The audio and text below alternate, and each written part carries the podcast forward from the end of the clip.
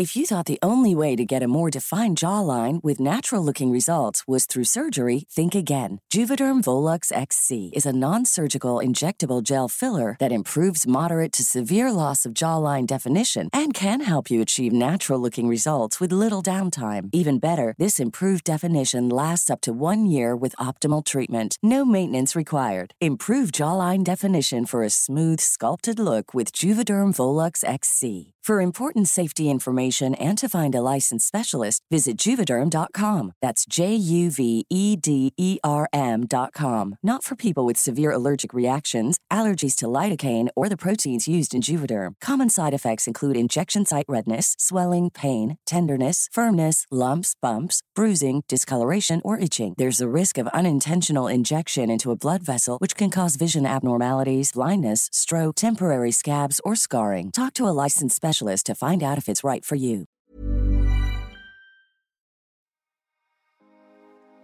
En el episodio de hoy nos va a acompañar Maggie Recaborde. Ella es licenciada en nutrición y coach ontológica profesional. Junto a ella vamos a hablar sobre sanar la relación con la comida y con nuestro cuerpo, un tema tan importante hoy en día. Así que bienvenidos, bienvenidas y bienvenides. Mi Mag, bienvenida, ¿cómo estás? Muchas gracias, Juanjo. Un placer para mí participar y ojalá podamos resolver dudas juntos. Siempre, obvio, diciendo que lo que yo opino es mi opinión y como bien sabemos, hay tantas realidades como opiniones como personas en este mundo. Así que si a alguien le resuena lo que hablamos, buenísimo. Y si no, también estamos abiertos después a escuchar feedback, a ver qué, piensan de lo que vamos a hablar. 100% mi Mag. Bueno, y antes de empezar, pregunta de así me siento, ¿cómo te sientes hoy? Y, que nos cuentes un poco de, ti, qué haces, para empezar ya a hablar de, nuestro tema. Bien, en este momento me siento muy entusiasmada, muy entusiasmada de este espacio. Eh, te conté que me encanta charlar y reflexionar con gente que le encanta reflexionar, así que para mí esto es un recreo, no, no es un trabajo ni un compromiso, estoy muy, muy entusiasmada. Y, y me encanta tu pregunta, de hecho me encanta, Juanjo, tu, el nombre de tu podcast, porque yo siempre digo, de hecho cuando estudié coaching yo reflexionaba y pensaba, qué loco que cuando, al menos en Argentina, nos saludamos a un otro, hasta a un desconocido, lo saludás y como que le decís, hola, ¿cómo estás? Medio en automático y creo que a veces la persona ni te responde, te responde bien y nada más. Pero digo, qué importante esa pregunta de cómo estoy a nosotros mismos. Digo, cómo cambiaría el mundo cuando nos preguntamos realmente cómo estoy. Así que eh, ya arrancamos súper conectados con tu pregunta de preguntarme a mí cómo estoy. Me encanta y es que sí, es súper importante y es una reflexión también a la que yo he llegado a través de millones de procesos y de caídas, porque durante años reprimí mucho lo que yo sentía. Y yo era de esos que con máscaras o de diferentes formas ocultaba lo que realmente estaba sintiendo. Y yo era de esos, yo era de los que te decía, bien, bien, súper, cuando de pronto por dentro estaba totalmente roto y no estaba bien, ¿no? Entonces, qué bonito llegar como a decir y preguntarnos realmente cómo estamos. Oye, mi Mac, antes de empezar a hablar de, la relación con la comida, camínanos un poco como por, por tu historia. ¿Qué te llevó a, estudiar eh, licenciatura en nutrición y a volverte coach? Pero yo me he dado cuenta que tú la nutrición y el coaching lo llevas a otro lado, ¿no? No eres la nutricionista común a la que muchos le podemos tener pánico. Eh, entonces, camínanos un poco sobre tu historia para conectar un poco más contigo. Bien, em, bueno, vos ya comentaste un poco en la introducción que yo cuando era adolescente, ahora tengo 36 años, cuando era adolescente tuve un trastorno de la conducta alimentaria, pero eso quedó como en mi vida al principio em, medio reprimido, medio como que no se lo contaba a nadie. Entonces vos de afuera veías a, a a mí, que yo contaba que había decidido estudiar nutrición porque yo soy melliza y cuando y siempre hice todo mi colegio y, toda mi, escolaridad la hice junto a mi melliza y cuando terminamos el último año de colegio sí teníamos claro que nos queríamos separar y como estudiar diferentes carreras entonces entonces mi hermana eh, una de mis hermanas que es esta tía la melliza decide estudiar administración de empresas entonces yo digo bueno nada de nada de económicas nada de números porque me quería separar y ahí pongo el ojo en salud en salud y voy a una charla dentro de las posibles carreras y a mi nutrición ahí me genera como intriga. Eso es lo que yo cuento. Después cuando me doy cuenta de mi recorrido, por eso te digo que con el diario del lunes Yo en realidad estudio nutrición porque yo quería sanar mi relación con la comida porque tenía un trastorno, quería aprender a comer.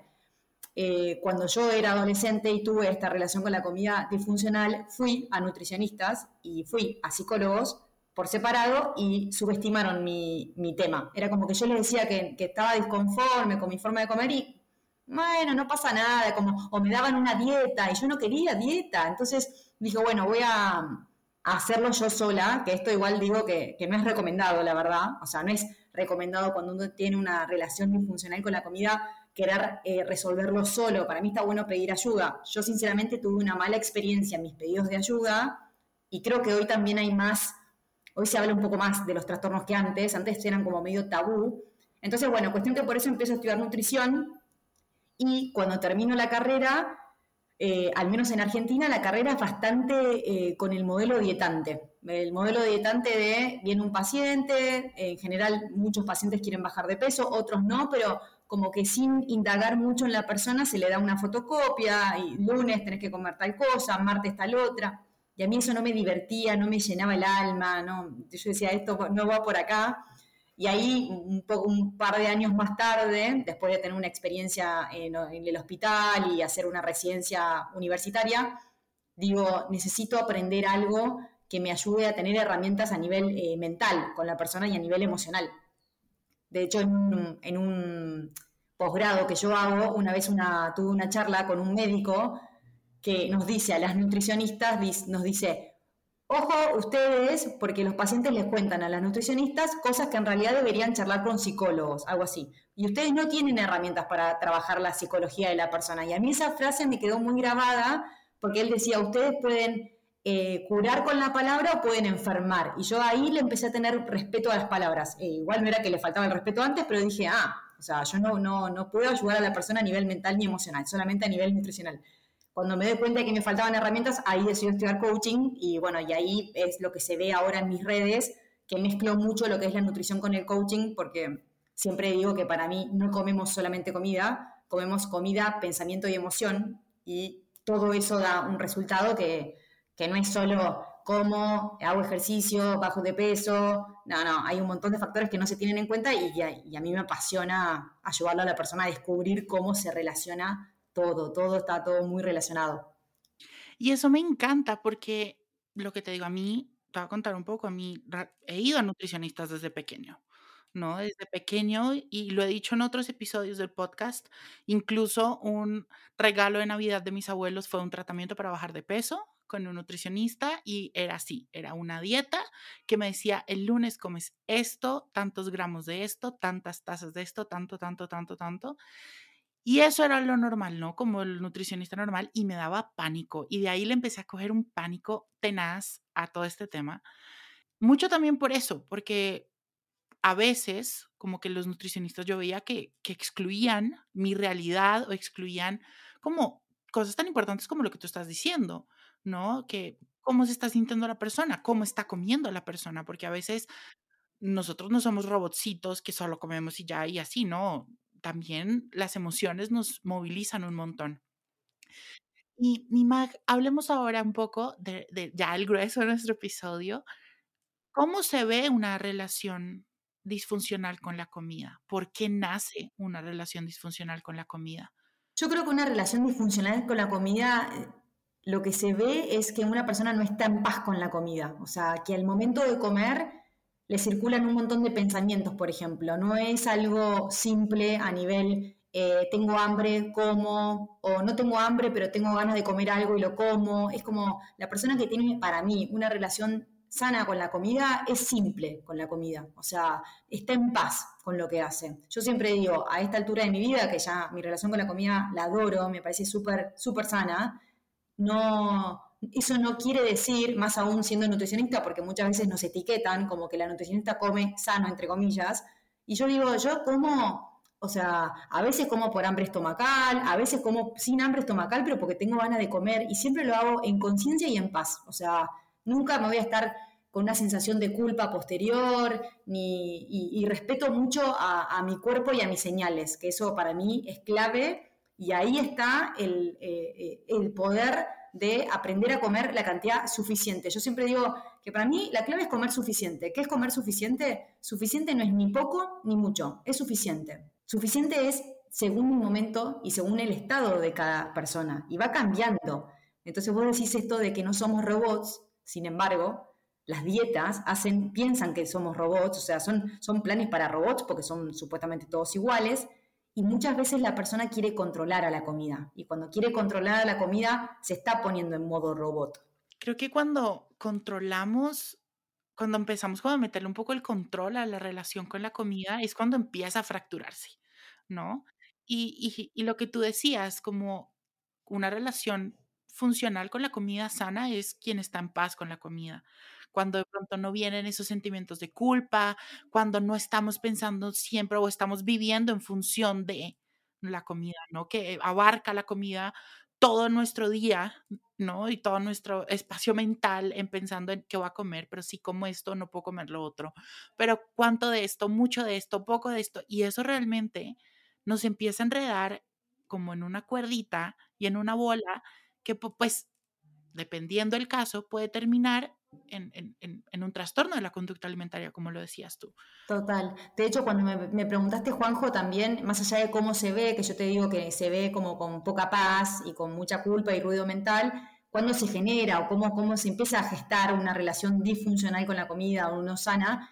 Y para mí tiene mucho que ver con, con la etapa en donde empezamos a escuchar cosas de que tenemos que moldear nuestra manera de comer, como vos decías, o sea, se dice que los niños, cuando somos, cuando, todos, cuando somos muy, muy niños, nos alimentamos de manera intuitiva. No sé si conoces el enfoque de alimentación intuitiva. Si quieres explicarlo para que todos como que lo entendamos mejor. Bien, el enfoque de alimentación intuitiva es el que particularmente a mí me gusta seguir, promocionar y, todo. O sea, a mí me, me encanta porque no tiene en cuenta, de hecho, solamente la parte de alimentación, sino que también tiene en cuenta el cuerpo, la actividad física y demás. Y la alimentación intuitiva tiene 10 principios, ¿sí? como si fuesen 10 reglas, como si fuese una Biblia con los 10 mandamientos, que lo que hacen esos principios están, como te diría que agrupados. Por un lado, nos quieren separar de las dietas, porque la alimentación intuitiva reconoce a las dietas como las, entre comillas, culpables de tener una relación disfuncional con la comida. Por un lado, nos quiere desconectar de las dietas y por otro lado, nos quiere, nos quiere conectar con nuestro cuerpo. ¿Por qué con nuestro cuerpo? Porque como seres humanos que somos, tenemos tres tipos de sabiduría interna, que la sabiduría interna tiene que ver con una sabiduría mental, con una sabiduría corporal y emocional. ¿Qué pasa? Las dietas nos conectan, en realidad nos desconectan de todo tipo de sabiduría, porque la dieta no te dice ten en cuenta si tenés hambre, no te dice ten en cuenta si estás triste, no te dice ten en cuenta nada más que estas reglas, reglas externas a tu cuerpo. Entonces las dietas te desconectan del cuerpo. Por eso la alimentación intuitiva se encarga de desconectarte de quien te desconecta del cuerpo y conectarte con tu cuerpo. ¿sí? La alimentación intuitiva dice que, claro, cuando somos niños, como no tenemos relación con las dietas, vos, eh, no sé si tenés eh, niños cerca en tu familia o algo, pero vos ves un niño que tiene hambre y hasta que no, tiene, eh, no le dan de comer, no deja de pedir comida y cuando no tiene hambre, es muy difícil que el chiquito coma o la, pequeña. Es como hasta escupe la comida, la rechaza. Y por ahí, cuando somos niños, nos empiezan a decir cosas como, es la hora de comer. Eso ya es desconexión, porque es la hora de comer, no es tu cuerpo te pide comida. Es la hora de comer, tenés que terminar el plato. Si no comes la comida, no puedes comer postre. Ahí te moldean el, el tipo de mm, lo que es el antojo. Por ahí son mensajes muy, muy presentes y muy constantes que nos hacen tener miedo a confiar en nuestra sabiduría interna y por eso empezamos a respetar reglas de un otro, de una dieta, de un profesional, y bueno, y ahí se hace toda la desconexión y la relación con la comida empieza a fallar porque nuestro cuerpo es tan, tan inteligente que cuando ve que vos le restringís y le pones control, somos animales al final y no queremos estar controlados. Es como tener un animal en una jaula. El animal se quiere ir de ahí y nosotros no queremos estar en una jaula. Cuando estamos a dieta nos ponemos en una jaula. Entonces por eso la relación con la comida de repente se desborda y bueno, y ahí aparecen todo tipo de trastornos eh, con la conducta alimentaria que son trastornos mentales, Juanjo, eso hay que decirlo, no es un, es un trastorno mental el trastorno de la conducta alimentaria, es un trastorno psicológico. Mi Mag, y ahorita que te estás trayendo todo eso me parece súper importante como hacer el, el, alto ahí de que somos como esponjitas, ¿no? Cuando somos pequeños. Y te voy a decir, yo personalmente sí escuché durante toda mi vida, este alimento es bueno, este alimento no. Ay, no, cierra el pico. Si hago dieta durante tantos días, el noveno día me puedo, puedo comer como cerdo, ¿no? Porque así lo voy a decir, ¿no? Me puedo encerdar, como dicen. Claro, y desde ahí, ahorita que lo estás diciendo, me estoy dando cuenta de eso. Desde ahí fue que yo empecé a formar un poco como como estos labels, como estas etiquetas a la comida, como empezar a formar esta relación con, con, con la comida, que además, seamos sinceros, es, la comida está presente en absolutamente todos los momentos de la vida de cualquier ser humano. O sea, no es como cuando tú no tienes una relación poco sana con la comida o incluso ya tienes un TCA, es muy complicado y creo que se vuelve un proceso de recuperación tan difícil precisamente por eso, porque no es como de pronto el adicto, ¿no? Que es, ok, evitas los momentos donde hay alcohol, que no son todos, no es todo el día, ¿no? no normalmente no pasa, pero para una persona con un TCA una persona que tiene una relación disfuncional con la comida es Dios. O sea, no puedes evitar no comer durante todo el día. Y además la comida hace parte de los encuentros sociales, muchas veces también profesionales. Bueno, ¿cómo podemos empezar entonces a ser más conscientes de ese diálogo que tenemos nosotros con la comida? Como papás, porque sé que nos escuchan muchos papás y eso me encanta. ¿Cómo pueden empezar a ser más conscientes de ese diálogo que muchas veces pues viene totalmente automático, ¿no? Porque ha sido de pronto algo entrenado o algo aprendido de, años atrás.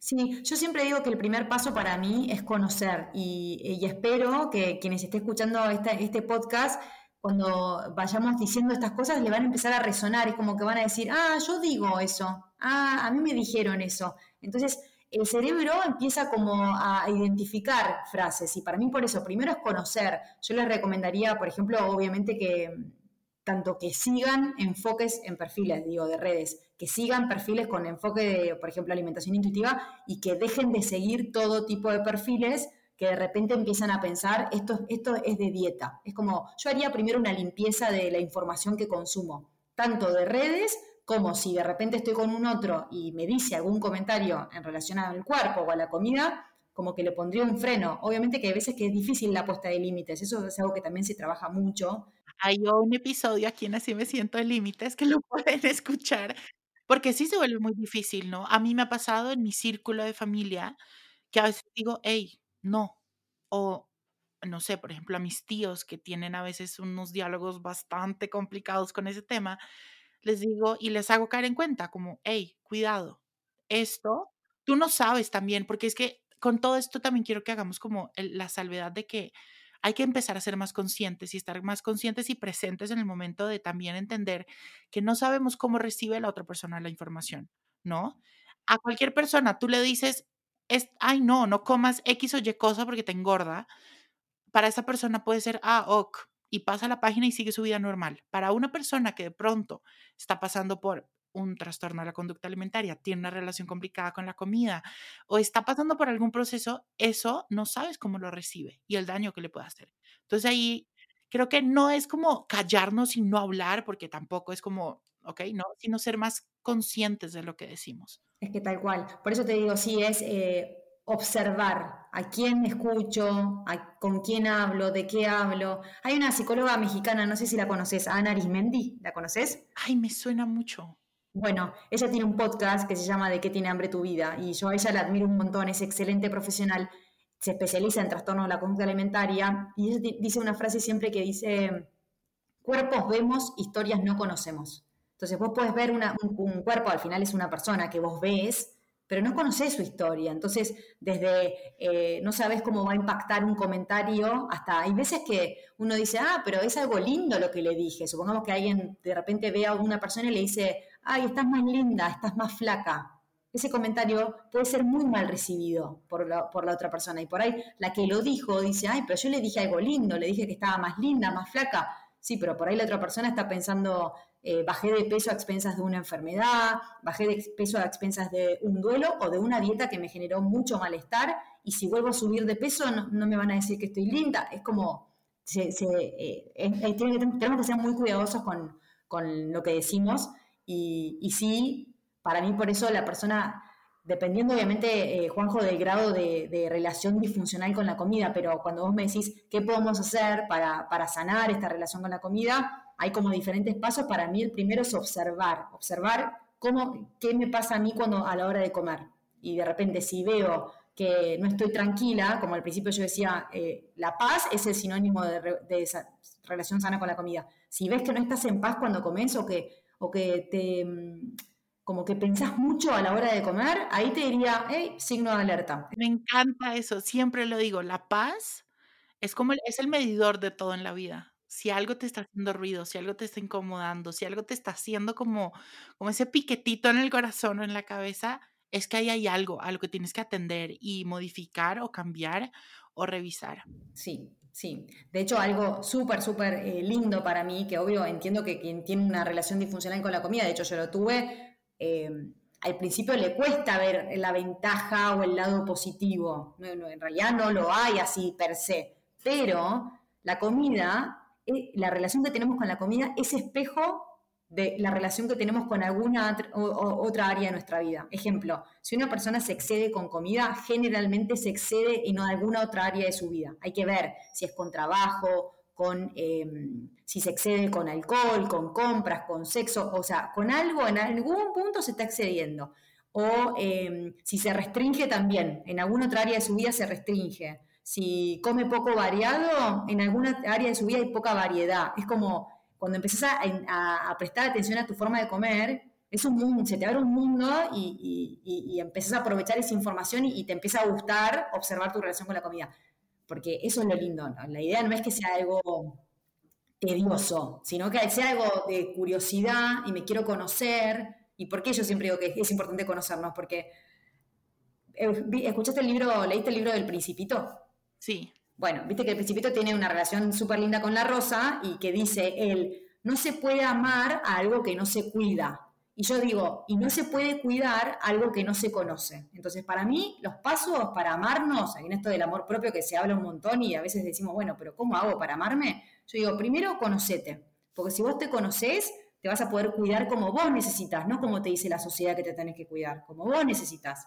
Y si vos te cuidás, es imposible que no te ames, porque cuidar mucho tiempo a algo, a una planta, vas a ver que la vas a amar, o sea, no vas a querer que se muera. Entonces, conocete, cuídate, te amás y porque te amás, te, te cuidás más. Entonces es un ciclo súper virtuoso que, que, se va generando. Oye, mi Mac, bueno, entonces nos contabas que el primer paso es observar y, y hacer como esta limpieza de información, ser más conscientes de qué información estamos recibiendo. ¿Qué más podemos hacer para para empezar a ser más conscientes de nuestra relación con la comida? Bueno, hay, o sea, hay estrategias que se me ocurren. Por ejemplo, una, yo haría un listado. A mí me parece muy terapéutico la escritura. O sea, yo escribo a diario y, y mando a escribir a mis pacientes también. Se pueden escribir muchas cosas muy terapéuticas. Pero si alguien está escuchando y le resuena esto, yo le haría escribir una lista de alimentos, nosotros a veces le llamamos temidos. Son alimentos que que no los como en paz. ¿Ves que la paz aparece todo el tiempo sin querer, aparece en mi discurso mil veces, pero porque ahí va. Es, ¿qué alimentos como sin mucha paz? O otro ejercicio puede ser, eh, si todo en este mundo tuviese cero calorías. Nada, nada, todo tiene cero calorías. Da lo mismo la lechuga, el tomate, todo, todo tiene cero calorías. Nada te hace, te aumenta el colesterol. Todos los alimentos son iguales. ¿Cuáles te gustaría comer y no estás comiendo? Ahí hay un signo de alerta, por ejemplo, porque ahí tenés una mala relación con la comida si estás evitando alimentos. ¿Me explico? Como, de nuevo, va un poco a, lo que es el diagnóstico, es ver dónde estoy parada, le temo a los alimentos, a cuáles. Eh, ¿Hay algún patrón? Son generalmente los que tienen hidratos, son los que tienen grasa, son los que... Es como empezar a observar, sigue siendo observar en realidad el paso que te estoy dando, pero es como eso, detenernos a ver dónde es que no tengo paz con la comida. Creo que este sería más como aterrizarlo, ¿no? Aterrizar lo que observamos. Sí, y no solamente lo que como, sino cómo como. Como rápido, como lento, eh, dejo comida en el plato, no dejo, pero desde un lugar de curiosidad. Eso para mí, la actitud de, de curiosidad es súper interesante, súper súper valiosa, porque si vas con una intención de juzgar y decir, esto lo hago mal, esto lo hago bien, eso no es amor, eso no es paz. En cambio, si vos vas de una actitud de curiosidad, a ver cómo como, a ver qué alimento me genera un poco de miedo, o a ver qué me dijeron cuando era chica, qué escuché. Como, es, por eso, es detenerse y, tratar de ver un poco qué, qué pasa en tu presente y qué pasó en tu pasado en relación a la comida. Y después en base a eso se va trabajando, obviamente. Me encanta. ¿Y a qué profesionales podemos acercarnos si de pronto identificamos que no tenemos una relación sana con la comida? A un nutricionista especialista en trastorno de la conducta alimentaria, porque si no, si no, no, lo recomiendo para nada. O sea, si no es especialista, no, no recomiendo. Un nutricionista, a un psicólogo. Obviamente siempre si el psicólogo también es especialista en trastornos de la conducta alimentaria, mejor. Pero básicamente yo, yo diría a esos dos, a, esos dos y después eh, los profesionales ven si hace falta sumar al equipo, por ejemplo, a un psiquiatra, hay veces que se, necesita sumarlo, a veces que no, o eh, otro tipo de, terapias más, eh, como que te diga, taller terapéutico a nivel escritura, pintura, hay, hay muchas alternativas hoy en día para que la persona pueda conectar consigo misma, que en definitiva eso es lo que necesita, conectar y para mí la persona con trastorno necesita conectar y expresar. Algo no expresa, o sea, algo no expresa, un miedo, en general son miedos, porque los miedos abarcan mucho, pero necesita conectar consigo misma y expresar. Y cuando esa persona expresa, empieza a sanar. De hecho, otra frase te voy a decir de Ana, eh, o sea, la adoro Ana Nisbendi, vas a ver, pero Ana dice, los traumas no son tanto por, lo, eh, por el evento en sí, sino por la soledad con la que se vive el trauma. Ejemplo, una persona puede tener un abuso, que obviamente un abuso es algo que uno dice, y es grave, sí, es grave un abuso. Más grave es aún si lo vive con soledad. Si, no, si lo empieza a expresar, ahí puede empezar a sanar. Si no lo expresa, genera trauma y, crónico. O sea, ¿me explico dónde voy? Entonces es súper importante poder expresar lo que nos pasa.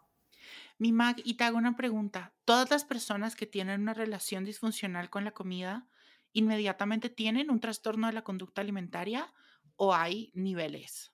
Eh, en, general se conocen, a los trastornos que más se conocen son la anorexia nerviosa y la bulimia nerviosa. Son como, en general esos dos son los que más se conocen. Después hay otros como ortorexia, vigorexia, hay un montón. Pero hay una parte que se llaman TANE. TANE quiere decir trastorno alimentario no específico. ¿Qué son los TANE? Los TANE son maneras de relacionarte con la comida donde la persona cumple algunos criterios, por ejemplo, de anorexia, si son cinco, cumple cuatro, pero uno no lo cumple. Entonces es un TANE. Dicho esto, para mí una relación disfuncional con la comida es un trastorno de la conducta alimentaria y generalmente es un TANE. O sea, e, es, esto. De todas maneras, Juanjo, a mí, mi manera personal de verlo, a veces siento que las etiquetas, obviamente a veces los diagnósticos ayudan a, bueno, eh, es más fácil decir, bueno, si yo ya tengo el diagnóstico tal, sé que voy a necesitar tal terapeuta para trabajar, eh, puedo tener un protocolo de trabajo y demás, pero hay veces que la etiqueta asusta y genera como, ah, vos tenés tal diagnóstico y, y genera como más tabú, ¿viste? Entonces para mí, yo siempre hablo con mis pacientes, sobre todo cuando, por ejemplo, me cuentan que tienen atracones o que vomitan y demás, que para la persona claramente es un, es un gran mundo y, es un, y lo vive con mucha gravedad, y yo como lo viví, lo que les digo es, entiendo que esto sea muy grave para vos, pero créeme que te tiene un mensaje, tanto el vómito tiene un mensaje para vos, el atracón tiene un mensaje para vos, y lo tenemos, nos conviene verlo como lo que es, es, no te gusta tu relación con la comida, y la vamos a trabajar. Pero sacate la idea de que sos bulímica, porque a veces esa etiqueta es como, y yo soy así, y no voy a poder cambiar. La última pregunta que te tengo, em, que creo que me encantaría escuchar tu respuesta porque me causa mucha curiosidad, es ¿por qué? ¿Por qué debemos sanar la relación con la comida? ¿Por qué debemos sanar la relación con nuestro cuerpo?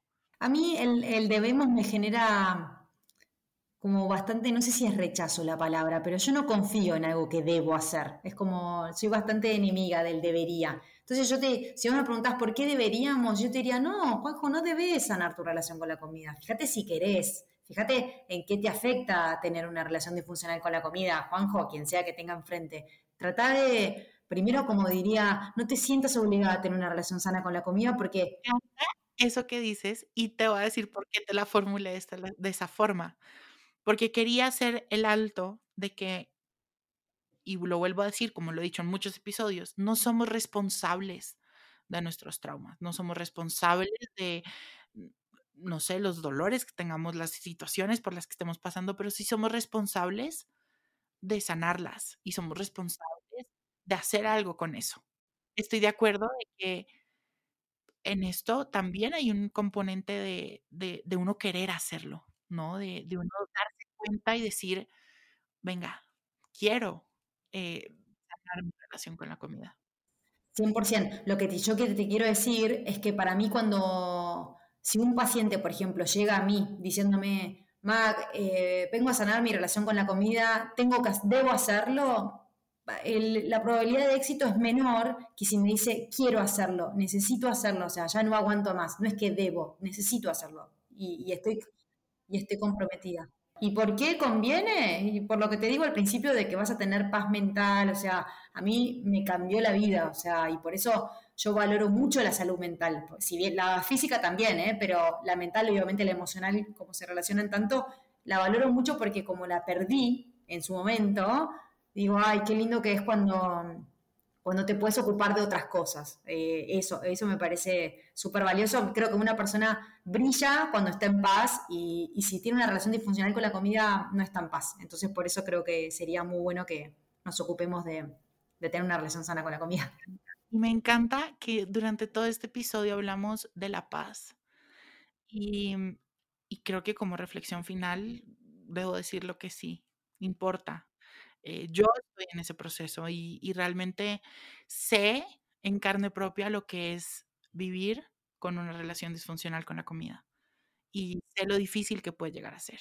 Y sé la cantidad de tiempo que te toma, eh, lo mal que te hace pasar, los momentos tan incómodos que te hace que, que, que, pases. Entonces, realmente sí. Y como lo he dicho siempre, la paz debe ser el medidor de toda nuestra vida.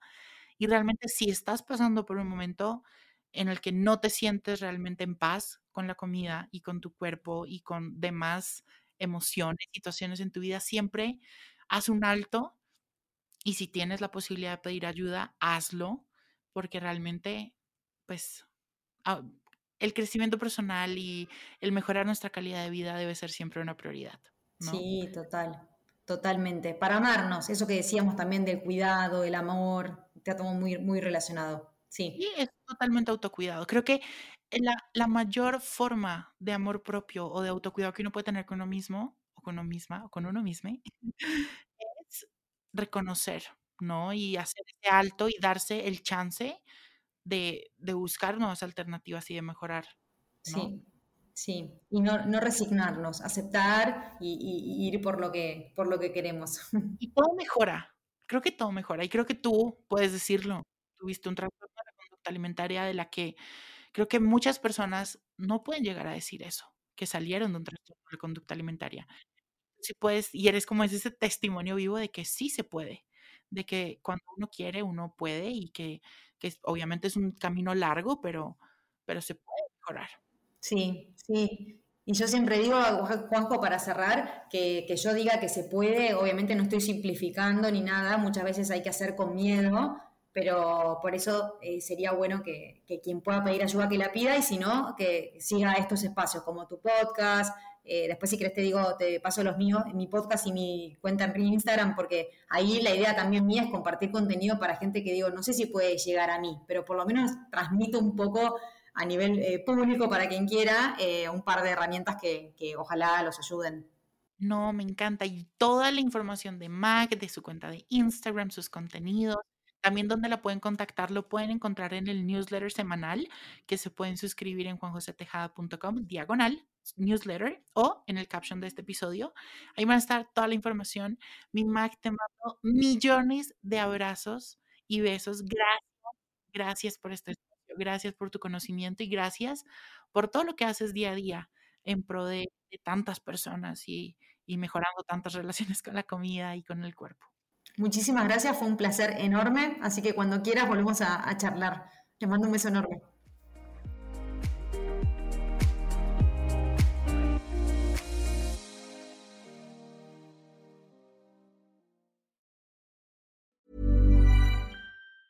Normally, being a little extra can be a bit much, but when it comes to healthcare, it pays to be extra. And United Healthcare makes it easy with Health Protector Guard fixed indemnity insurance plans. Underwritten by Golden Rule Insurance Company, they supplement your primary plan, helping you manage out of pocket costs without the usual requirements and restrictions like deductibles and enrollment periods. So when it comes to covering your medical bills, you can feel good about being a little extra. Visit uh1.com to find the Health Protector Guard plan for you.